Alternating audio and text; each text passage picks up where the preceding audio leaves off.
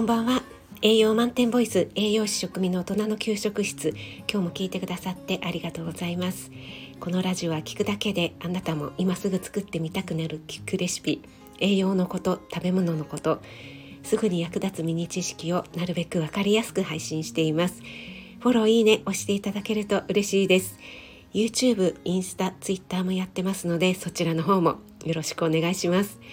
はい、今日はですねドーパミンコントロールの3回目ということでやりたがるのステップ3、えー、最後の章になりますね、えー、今朝の配信とその前の朝ライブの続きとなっておりますので、えー、もしまだ聞いてないよという方は聞いていただけると嬉しいです。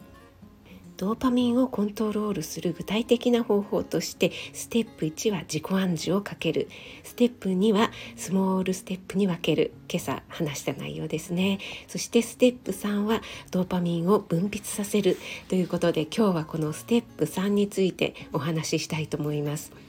ドーパミンは、えー、人が目標を達成した時、えー、達成感だったり充実感を覚えさせてくれる、えー、それが快楽物質。となるわけなんですね。はい、そして、えこのドーパミンは記憶や注意気分睡眠学習など人のさまざまなメカニズムに関係しているということで中でもやる気との関係がとても深いということです。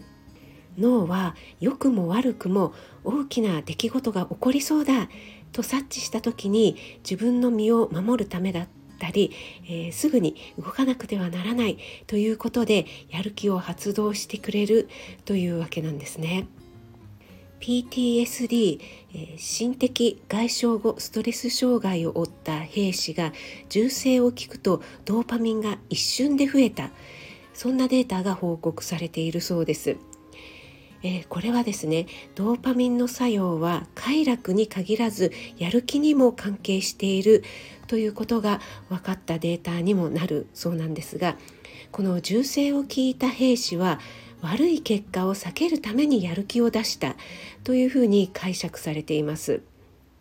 このようにですねドーパミンは報酬を得る前にも機能してくれることがある。ということなんですね、えー、何かやった後に、えー、ドーパミンが分泌されて快楽物質がこう出る。ということだけではない。ということなんですよね。ですからこの性質を利用して何か取り組む前に大きな出来事が起こりそうだと脳に伝えると脳はたちまちやる気を発動してドーパミンを分泌してくれますそうするとドーパミンレベルは上がってドーパミンレベルが上がるとさらにやる気が出てというね好循環が起こるということなんですね。この健康的な手段でドーパミンのレベルを上げるということは非常に有益ということだそうです。ただ一つ気をつけてほしいのは依存性の高い手段によるドーパミンレベルを上げるということなんですね。例えば砂糖だったりカフェインアルコールとかショッピングギャンブルなど依存性の高い手段でね、えー、ドーパミンを上げてしまうと健康的な手段でドーパミンを分泌させることが難しくなってきてしまいます。多くの動物実験でドーパミンレベルを上げるための不健康な手段ですね例えば人間でいうところの先ほどの、えー、カフェインとかアルコールとかギャンブルとかですねそういったことで、えー、ドーパミンを上げさせるというようなね実験をしたところ、えー、動物たちは自滅的な行動に突き進んでいったということが分かっているそうなんですね。ですからくれぐれも健康的な手段でドーパミンレベルを上げるということで、えー、ご参考にしていただければと思います。えー、こちらの本に書かれている、えー、ドーパミンのねレベルアップさせる方法としては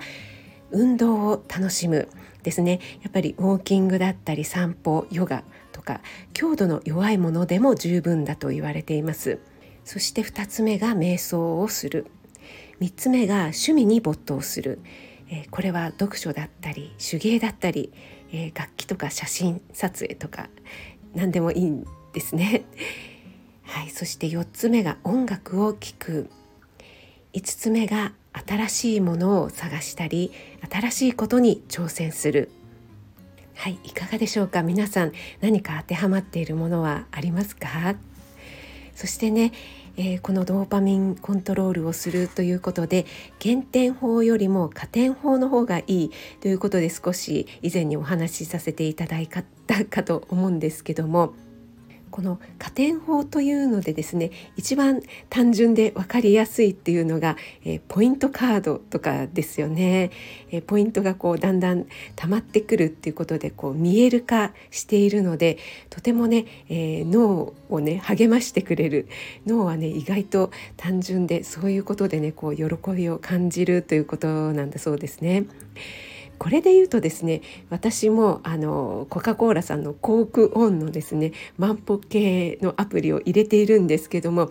これもやっぱり見える化なんですよね今日何歩歩いたっていうのが目で見て分かりますし、えー、報酬系としてね、えー、1週間で3万5千歩歩くと1つスタンプがもらえるんですよね。これで15個えー、たまると何かね自販機で1つ飲み物がいただけるということでですね、えー、これで無料でいただけるし歩いて自分も健康になれるしこんないいことはないということでね、えー、続けていられると思います。そしてまたこのスタイフもですねえー、加点法なんじゃないかなって私は思っていてやっぱりあのいいねだったりコメントそれから再生回数っていうのがね、えー、見える化して毎日これは、えー、必ず減点されないですよねどんどんどんどんあの積み上げていって増えていくものなのでこれはとっても励みになります。はい、なのでねこれだけスタイフを続けられているっていうのもね、えこうした、えー、見える化ですね加点法が、え要因してるんじゃないかなって私はすごく感じています。えー、フォロワーさんはですねあの増えたり減ったりするのでそこはね私はあのあんまり見ないようにしています。はい、いかがでしたでしょうか？やりたがる脳を作るということでドーパミンをコントロールする方法ということで、えー、何回かに分けて放送させていただきました、えー、こちらのね、えー、なぜ脳はそれを嫌がるのかという、え脳神経外科医の菅原道人先生の本ですね、えもし、え興味ある方は、え読んでみられてはいかがでしょうか？最後まで聞いてくださってありがとうございました。少しでも役に立ったなと思っていただけた方フォローいいね押していただけると、えー、とても励みになります。